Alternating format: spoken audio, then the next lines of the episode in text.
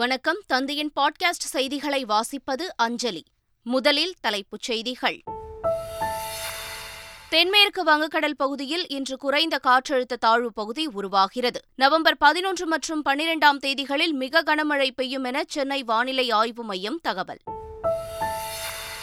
பத்து சதவீத இடஒதுக்கீடு தீர்ப்பு தொடர்பாக வரும் பன்னிரெண்டாம் தேதி அனைத்துக் கட்சிக் கூட்டத்திற்கு முதலமைச்சர் ஸ்டாலின் அழைப்பு உச்சநீதிமன்ற தீர்ப்பை எதிர்த்து மறுசீராய்வு மனு தாக்கல் செய்ய உள்ளதாக துரைமுருகன் அறிவிப்பு அரசு கலை மற்றும் அறிவியல் கல்லூரிகளில் நான்காயிரம் உதவி பேராசிரியர்கள் நியமிக்க அரசாணை வெளியீடு அரசு பணிக்கு தனியார் நிறுவனங்கள் மூலம் ஆட்களை அமர்த்த திமுக அரசு முயற்சிப்பதாக எடப்பாடி பழனிசாமி குற்றச்சாட்டு நேபாளத்தில் நள்ளிரவில் நிகழ்ந்த நிலநடுக்கத்தில் மூன்று பேர் உயிரிழப்பு டெல்லியில் இன்று அதிகாலை சுமார் இரண்டு மணி அளவில் நில அதிர்வு கனடா தேர்தலில் தலையிட சீனா முயற்சி பிரதமர் ஜஸ்டின் ட்ரூடோ பரபரப்பு குற்றச்சாட்டு இருபது ஓவர் உலகக்கோப்பை கிரிக்கெட் தொடர் பாகிஸ்தான் நியூசிலாந்து அணிகள் இன்று பல பரீட்சை இனி விரிவான செய்திகள் அரசு கலை அறிவியல் கல்லூரிகளில் நான்காயிரம் உதவி பேராசிரியர்களை நியமனம் செய்ய உயர்கல்வித்துறை உத்தரவிட்டுள்ளது இது தொடர்பாக உயர்கல்வித்துறை முதன்மை செயலாளர் வெளியிட்டுள்ள அரசாணையில் அரசு கலை அறிவியல் கல்லூரிகளில் காலியாக உள்ள இரண்டாயிரத்து முன்னூற்று முப்பத்தோரு உதவி பேராசிரியர்களை நியமனம் செய்ய ஏற்கனவே ஆசிரியர் தேர்வு வாரியத்திற்கு உத்தரவு பிறப்பிக்கப்பட்டதாகவும் அந்த உத்தரவை ரத்து செய்து தற்போதைய நிலவரப்படி காலியாக உள்ள நான்காயிரம் உதவி பேராசிரியர்களை நேரடி போட்டித் தேர்வு மூலமாக தேர்வு செய்ய அரசு உத்தரவு பிறப்பிக்கப்படுவதாக உள்ளதாகவும் தெரிவித்துள்ளார் இத்தேர்வை ஏற்கனவே அரசு கலை அறிவியல் கல்லூரிகளில் தற்காலிக அடிப்படையில் பணிபுரிந்து வரும் கௌரவ விரிவுரையாளர்கள் எழுதவும் போட்டித் தேர்வுகளில் அவர்களுக்கு சிறப்பு சலுகை அளிக்கவும் அரசாணையில் உத்தரவு பிறப்பிக்கப்பட்டுள்ளது படித்த இளைஞர்களின் அரசு வேலைவாய்ப்பு கனவை சீர்குலைக்கும் அரசாணை எண் நூற்று பதினைந்தை திரும்பப் பெற வேண்டும் என்று எதிர்க்கட்சித் தலைவர் எடப்பாடி பழனிசாமி வலியுறுத்தினார் அவர் வெளியிட்டுள்ள அறிக்கையில் தமிழக அரசு பணிக்கு தனியார் ஆள்சேர்ப்பு நிறுவனங்களை பயன்படுத்த முடிவு செய்திருப்பதாக தெரிகிறது என்றும் இப்படி தனியார் நிறுவனங்கள் ஆட்களை பணியமர்த்துவது மூலம் அறுபத்து ஒன்பது சதவீத இடஒதுக்கீடு குழி தோண்டி புதைக்கும் செயல் எனவும் தெரிவிக்கப்பட்டுள்ளது படித்த இளைஞர்களின் அரசு வேலைவாய்ப்பு கனவை சீர்குலைக்கும் அரசாணையின் நூற்று பதினைந்தை திரும்பப் பெற வேண்டும் எனவும் தமிழக அரசின் மனிதவள மேலாண்மை துறை அரசாணையின் நூற்று பதினைந்து பெரும்பாலும் படித்த இளைஞர்களின் வருங்காலத்தை பாழாக்கும் என்றும் இபிஎஸ் அறிக்கையில் குறிப்பிட்டுள்ளார் மதுரை மாவட்டத்தில் குழாய் பதிக்கும் பணியின் போது உயிரிழந்த நபரின் குடும்பத்திற்கு இரண்டு லட்சம் ரூபாய் நிவாரணம் வழங்க முதலமைச்சர் ஸ்டாலின் உத்தரவிட்டுள்ளார் அங்கு கடந்த ஏழாம் தேதி குழாய் பதிக்கும் பணியில் மூன்று தொழிலாளர்கள் ஈடுபட்டிருந்தனர் அப்போது குடிநீர் குழாய் விடுத்ததில் ஈரோடு மாவட்டம் சத்தியமங்கலத்தைச் சேர்ந்த சக்திவேல் என்ற நபர் உயிரிழந்தார் அவரது இறப்பிற்கு ஆழ்ந்த இரங்கலையும் அனுதாபத்தையும் தெரிவித்துள்ள முதலமைச்சர் ஸ்டாலின் பொது நிவாரண நிதியிலிருந்து இரண்டு லட்சம் ரூபாய் நிதி வழங்க உத்தரவிட்டுள்ளார் பொருளாதாரத்தில் பின்தங்கிய முன்னேறிய வகுப்பினருக்கான பத்து சதவீத இடஒதுக்கீடு விவகாரம் குறித்து விவாதிக்க வரும் பன்னிரெண்டாம் தேதி அனைத்துக் கட்சி எம்எல்ஏக்கள் கூட்டத்திற்கு முதலமைச்சர் ஸ்டாலின் அழைப்பு விடுத்துள்ளார் அவர் வெளியிட்டுள்ள அறிக்கையில் வரும் சனிக்கிழமை காலை பத்தரை மணிக்கு தலைமைச் செயலகத்தில் கூட்டம் நடத்தப்படும் என தெரிவிக்கப்பட்டுள்ளது கூட்டத்தில் ஒவ்வொரு சட்டமன்ற கட்சியின் சார்பாக இரண்டு பிரதிநிதிகள் பங்கேற்க அழைப்பு விடுக்கப்பட்டுள்ளது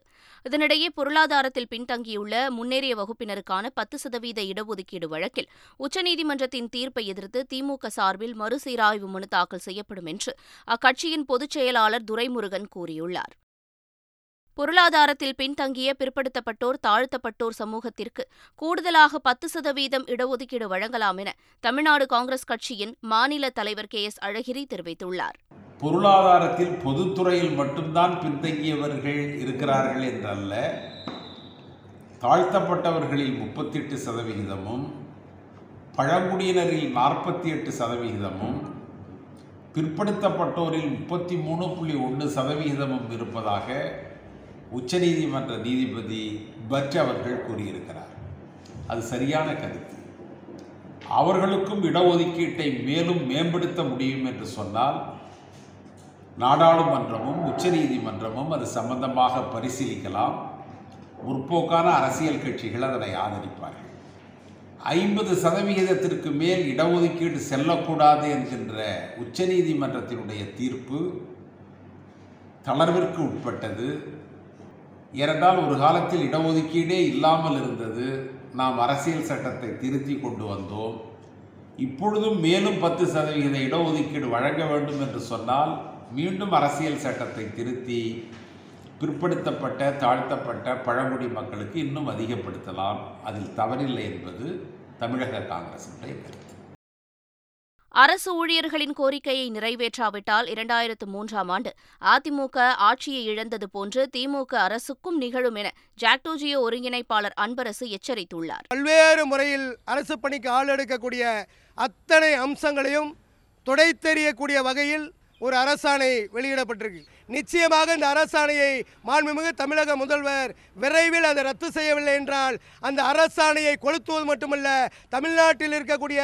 மாணவர்கள் இளைஞர்களை இணைத்து கொண்டு தமிழ்நாட்டில் ஒரு சமூக நீதிக்கான போராட்டத்தை தமிழ்நாடு அரசு ஊழியர் சங்கம் முன்கை எடுக்கும் என்ற ரெண்டாயிரத்தி மூணில் இதே போல செல்வி ஜெயலலிதா அரசு ஊழியருக்கு செலவழிக்கக்கூடிய மக்களுடைய வரிப்பணம் எண்பது சதத்தை செலவழிக்கிறேன் என்று சொன்ன செல்வி ஜெயலலிதாவை அடுத்து வந்த தேர்தலில் தூக்கி எறிந்த வரலாறு என்பது தமிழ்நாட்டினுடைய ஜாக்டோஜியை செய்திருக்கு இருபது ஆண்டுகளுக்கு பிறகு பிறக்கக்கூடிய ரெண்டாயிரத்தி இருபத்தி மூணுக்கு முன்னதாக மாண்புமிகு முதல்வர் அவர்கள் தேர்தல் வாக்குறுதியும் தீவுத்திடல் வாக்குறுதியை நிறைவேற்ற தவறினீர்கள் என்றால் அதே விளைவு உங்களுக்கும் ஏற்படும் என்ற தமிழகத்தில் பணிபுரியும் அனைத்து காவலர்களுக்கும் உயரதிகாரிகளுக்கும் டிஜிபி சைலேந்திரபாபு பாராட்டு கடிதம் எழுதியுள்ளார் அதில் தமிழகத்தில் விநாயகர் சிலை ஊர்வலம் சிறப்பாகவும் அமைதியாகவும் நடைபெற்றதாக குறிப்பிட்டுள்ளார் அசாதாரண சூழ்நிலையில் பாதுகாப்பு பணிகளை துரிதமாக கையாளும் திறனில் ஓர் உயர்ந்த அளவீட்டினை எட்டியது நம் காவல்துறை என்றும் தெரிவித்துள்ளார் தேவர் ஜெயந்தி இமானுவேல் சேகரின் நினைவு நாள் மருது சகோதரர்கள் பிறந்தநாள் இந்நிகழ்ச்சிகள் சிறப்புற நடைபெற காவல்துறை அனைத்து ஏற்பாடுகளையும் செய்ததாக குறிப்பிட்டுள்ளார் கோவையில் கார் சிலிண்டர் வெடித்த விபத்தில் அனைத்து தடயங்களையும் திரட்டி இறந்த நபரை அடையாளம் கண்டு ஆறு முக்கிய குற்றவாளிகளை இருபத்தி நான்கு மணி நேரத்திற்குள் கைது செய்தது நமது காவல்துறை என சுட்டிக்காட்டியுள்ளார் காங்கிரஸ் கட்சியின் டுவிட்டர் பக்கத்தை முடக்க உத்தரவிட்ட பொருளாதார நீதிமன்றத்தின் தீர்ப்பை ரத்து செய்து கர்நாடக உயர்நீதிமன்றம் உத்தரவிட்டுள்ளது ராகுல் காந்தியின் ஒற்றுமை பயணத்தின் போது கேஜிஎஃப் டூ படத்தின் பாடல்களை பிரச்சாரத்திற்காக பயன்படுத்தியதாக எம்ஆர்டி இசை நிறுவனம் சார்பில் பெங்களூரு பொருளாதார நீதிமன்றத்தில் வழக்கு தாக்கல் செய்யப்பட்டது மனுவை விசாரித்த நீதிமன்றம் காங்கிரஸ் கட்சியின் டுவிட்டர் பக்கத்தை முடக்க உத்தரவிட்டிருந்தது இதனை எதிர்த்து காங்கிரஸ் கட்சி சார்பில் கர்நாடக உயர்நீதிமன்றத்தில் மேல்முறையீடு செய்யப்பட்டது வழக்கு விசாரணையின் போது குறிப்பிட்ட வெளியிட்ட அந்த வீடியோ கிளிப்பை ட்விட்டர் பக்கத்திலிருந்து நீக்க தயாராக காங்கிரஸ் தரப்பில் வாதிடப்பட்டது இதனை ஏற்றுக்கொண்ட நீதிபதிகள் பெங்களூரு பொருளாதார நீதிமன்றம் பிறப்பித்த உத்தரவை ரத்து செய்தது அதோடு குறிப்பிட்ட பாடல் அடங்கிய வீடியோவை ட்விட்டர் பக்கத்திலிருந்து நீக்கவும் உத்தரவிட்டனர் ஜனநாயக முறையில் தேர்ந்தெடுக்கப்பட்ட அரசுகளை கவிழ்க்க முயற்சிகள் மேற்கொள்ளப்பட்டு வருவதாக கேரள முதலமைச்சர் பினராயி விஜயன் குற்றம் சாட்டியுள்ளார் திருவனந்தபுரத்தில் இஸ்ரோ பணியாளர்கள் சங்கத்தின் பொன்விழா கொண்டாட்டம் தொடங்கியது இவ்விழாவில் பங்கேற்று பேசிய கேரள முதலமைச்சர் பினராயி விஜயன் அம்மாநில ஆளுநர் மற்றும் மத்திய அரசை கடுமையாக விமர்சித்தார் அரசியலமைப்பு மற்றும் ஜனநாயகத்தின் மீது அத்துமீறல்கள் உள்ளதாகவும் ஆட்சி மற்றும் சட்டப்பேரவை அதிகாரத்தில் அத்துமீறி செயல்படுவதாகவும் குதிரை பேரம் நடக்காத இடங்களில் ஆளுநர்கள் பயன்படுத்தப்படுவதாகவும் முதலமைச்சர் பினராயி விஜயன் குற்றம் சாட்டியுள்ளார் கேரள அரசை கையகப்படுத்த தயாராக இருந்த சில நிறுவனங்களை கையகப்படுத்த விடாமல் மத்திய அரசு முட்டுக்கட்டை போட்டு முடக்கி வருவதாகவும் முதலமைச்சர் பினராயி விஜயன் விமர்சித்தார் நேபாளத்தில் நிகழ்ந்த நிலநடுக்கத்தில் வீடுகள் இடிந்து மூன்று பேர் உயிரிழந்தனர் நள்ளிரவு ஒன்றரை மணி அளவில் திடீரென நிலநடுக்கம் ஏற்பட்டது இதனால் வீடுகள் குலுங்கின அப்போது திடீரென விழித்த மக்களில் சிலர் வீதிகளில் தஞ்சமடைந்தனர் நிலநடுக்கத்தால் சில வீடுகள் இடிந்து விழுந்தன இதில் மூன்று பேர் உயிரிழந்தனர் நிலநடுக்கம் ரிக்டர் அளவுகோலில் ஆறு புள்ளி மூன்றாக பதிவாகியிருப்பதாகவும் இருப்பதாகவும் தெரிவிக்கப்பட்டுள்ளது நேபாள நிலநடுக்கம் எதிரொலியாக டெல்லியில் நில அதிர்வு ஏற்பட்டது அதிகாலை இரண்டு மணி அளவில் பதினைந்து வினாடிகள் நில அதிர்வு நீடி நீடித்ததாகவும் நொய்டா உள்ளிட்ட இடங்களில் அதிர்வு உணரப்பட்டதாகவும் தெரிவிக்கப்பட்டிருக்கிறது தென்மேற்கு வங்கக்கடல் பகுதிகளின் மேல் நிலவும் வளிமண்டல மேலடுக்கு சுழற்சி காரணமாக அடுத்த நான்கு நாட்களுக்கு தமிழக கடலோர பகுதிகளில் லேசான மழை பெய்ய வாய்ப்புள்ளதாக சென்னை வானிலை ஆய்வு மையம் தெரிவித்துள்ளது அந்த மையம் வெளியிட்டுள்ள அறிக்கையில் வளிமண்டல மேலடுக்கு சுழற்சியால் அடுத்த நாற்பத்தெட்டு மணி நேரத்தில் காற்றழுத்த தாழ்வுப்பகுதி உருவாகி அது வடமேற்கு திசையில் தமிழகம் மற்றும் புதுச்சேரி கடற்கரையை நோக்கி நகரும் என்று தெரிவிக்கப்பட்டுள்ளது இதன் காரணமாக தமிழ்நாடு புதுச்சேரி காரைக்கால் ஆகிய இடங்களில் கடலோரப் பகுதிகளில் அநேக இடங்களில் இடி மின்னலுடன் மிதமான மழை பெய்யக்கூடும் என்றும் வானிலை ஆய்வு மையம் தெரிவித்துள்ளது வடகிழக்கு பருவமழையை எதிர்கொள்வது குறித்த முன்னேற்பாடு ஆய்வுக் கூட்டம் நாகப்பட்டினத்தில் நடைபெற்றது சுற்றுச்சூழல் துறை அமைச்சர் மெய்யநாதன் தலைமையில் நடைபெற்ற இக்கூட்டத்தில் ஆட்சியர் அருண் தம்புராஜ் பொதுப்பணித்துறை வருவாய்த்துறை மின்வாரியத்துறை உள்ளிட்ட அனைத்து துறை அதிகாரிகள் கலந்து கொண்டனர் கூட்டத்தில் பேசிய அமைச்சர் மெய்யநாதன் புயல் மழை ஏற்படும் நேரங்களில் கடலோர பகுதிகளில் வசிக்கும் மக்களை பாதுகாப்பான இடங்களுக்கு கொண்டு செல்ல அனைத்து துறை அதிகாரிகளும் தயார் நிலையில் இருக்க வேண்டும் என அறிவுறுத்தினார் ஒரு தொலைபேசி எண் நாகப்பட்டினம் மாவட்டம் முழுவதுமாக பரப்புவது பாதிப்புகள் ஏற்பதை தடுப்பதற்காக அதே மாதிரி கட்டுப்பாட்டு அறை க அமைப்பது அந்த கட்டுப்பாட்டு அறையில் எங்கெல்லாம் மக்கள் கோரிக்கை வைக்கின்றார்களோ அதில் இருபத்தி நான்கு மணி நேரம் கண்காணித்து உடனுக்குடன் அவர்களை அந்த மக்களுக்கான தேவையான உதவிகளை மேற்கொள்வதற்கான நடவடிக்கைகள் மேற்கொள்ளப்பட்டது அதே மாதிரி மின்கம்பங்கள் தேவையான மின்மாற்றிகள் மருத்துவ முகாம்கள் இப்படிப்பட்ட பல்வேறு பணிகளை மேற்கொள்வதற்காக இந்த கூட்டத்தில் எடுத்துரைக்கப்பட்டது சந்திர கிரகணம் இந்தியாவில் பிற்பகல் இரண்டு முப்பத்தொன்பது மணிக்கு தொடங்கி ஆறு பத்தொன்பது மணிக்கு நிறைவடைந்தது இதில் முழு சந்திர கிரகணம் மூன்று நாற்பத்தாறு மணியிலிருந்து ஐந்து பதினோரு மணி வரை நடந்தது அந்த நேரத்தில் நிலவு செந்நிறமாக மாறியது சென்னையில் மழை பெய்ததால் சந்திர கிரகணத்தை சரியாக பார்க்க முடியாத சூழல் காணப்பட்டது சென்னையில் உள்ள பிர்லா கூலரங்கத்திற்கு கிரகணத்தை பார்க்க வந்தவர்கள் தொலைக்காட்சி வழியாக பார்த்தனர் இதனிடையே மழை குறுக்கிட்டதால் சென்னையில் சந்திர கிரகணத்தை பார்க்க முடியவில்லை என்று பிர்லா கோளரங்கம் இயக்குநர் சவுந்தரராஜ பெருமாள் தெரிவித்துள்ளார் ஒரு மணி இருபத்தி ஐந்து நிமிட காலங்கள் நடைபெற்றது இந்த நிகழ்வானது மூன்று மணி நாற்பத்தி ஆறு நிமிடங்களிலிருந்து ஐந்து மணி பதினோரு நிமிடங்கள் முழு கிரகணமே நடைபெற்றது இந்த நிகழ்வை வந்து பல்வேறு நாடுகளிலே பார்க்க முடிந்தது இந்த நிகழ்வு என்போது நிலவு செந்நிறமாக மாறுவதையும் நம்மால் காண இயன்றது இந்த நிகழ்வு எங்கெல்லாம் நிலவு தென்படுகிறதோ அங்கு தான் காண முடியும் நம்முடைய சென்னையை பொறுத்தவரையிலே ஐந்து மணி நாற்பது நிமிடங்களுக்கு சந்திரன் உதயமாகும் என்று ஆவலுடன் காத்திருந்தோம் அந்த நேரத்திலே பகுதி கிரகணமாக சந்திரன் புலப்படும் என்று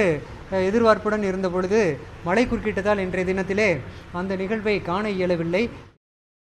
யுக்ரைன் ரஷ்யா விவகாரத்தில் பேச்சுவார்த்தைக்கு திரும்ப வேண்டும் என்று வெளியுறவுத்துறை அமைச்சர் ஜெய்சங்கர் வலியுறுத்தியுள்ளார் அவர் இரண்டு நாள் பயணமாக மாஸ்கோ சென்றுள்ளார் ரஷ்ய வெளியுறவு அமைச்சர் ஜெரி லாவ்ரோ உடன் ஜெய்சங்கர் பேச்சுவார்த்தை நடத்தினார் அப்போது இருதரப்பு பிராந்திய மற்றும் உலகளாவிய பிரச்சினைகள் குறித்து அவர்கள் பேச்சுவார்த்தை நடத்தினர் தொடர்ந்து செய்தியாளர்களிடம் பேசிய வெளியுறவுத்துறை அமைச்சர் ஜெய்சங்கர் கடந்த சில ஆண்டுகள் நிலவிய கொரோனா பெருந்தொற்று நிதி அழுத்தங்கள் மற்றும் வர்த்தக சிக்கல்கள் அனைத்தும் உலக பொருளாதாரத்தில் பாதிப்பை ஏற்படுத்தியுள்ளதாக கூறியுள்ளார் யுக்ரைன் ரஷ்யா இடையேயான மோதலை பொறுத்தவரையில் பேச்சுவார்த்தைக்கு உடனடியாக திரும்ப வேண்டும் என்பதை இந்தியா மீண்டும் கடுமையாக வலியுறுத்தியதாக கூறியுள்ளார் கனடா தேர்தலில் சீனா தலையிட முயற்சி செய்ததாக பிரதமர் ஜஸ்டின் ட்ரூடோ குற்றம் சாட்டியுள்ளார் கனடாவில் சீனா சட்டவிரோதமாக போலீஸ் நிலையங்களை நிறுவியுள்ளதாக குற்றச்சாட்டுகள் எழுந்துள்ளன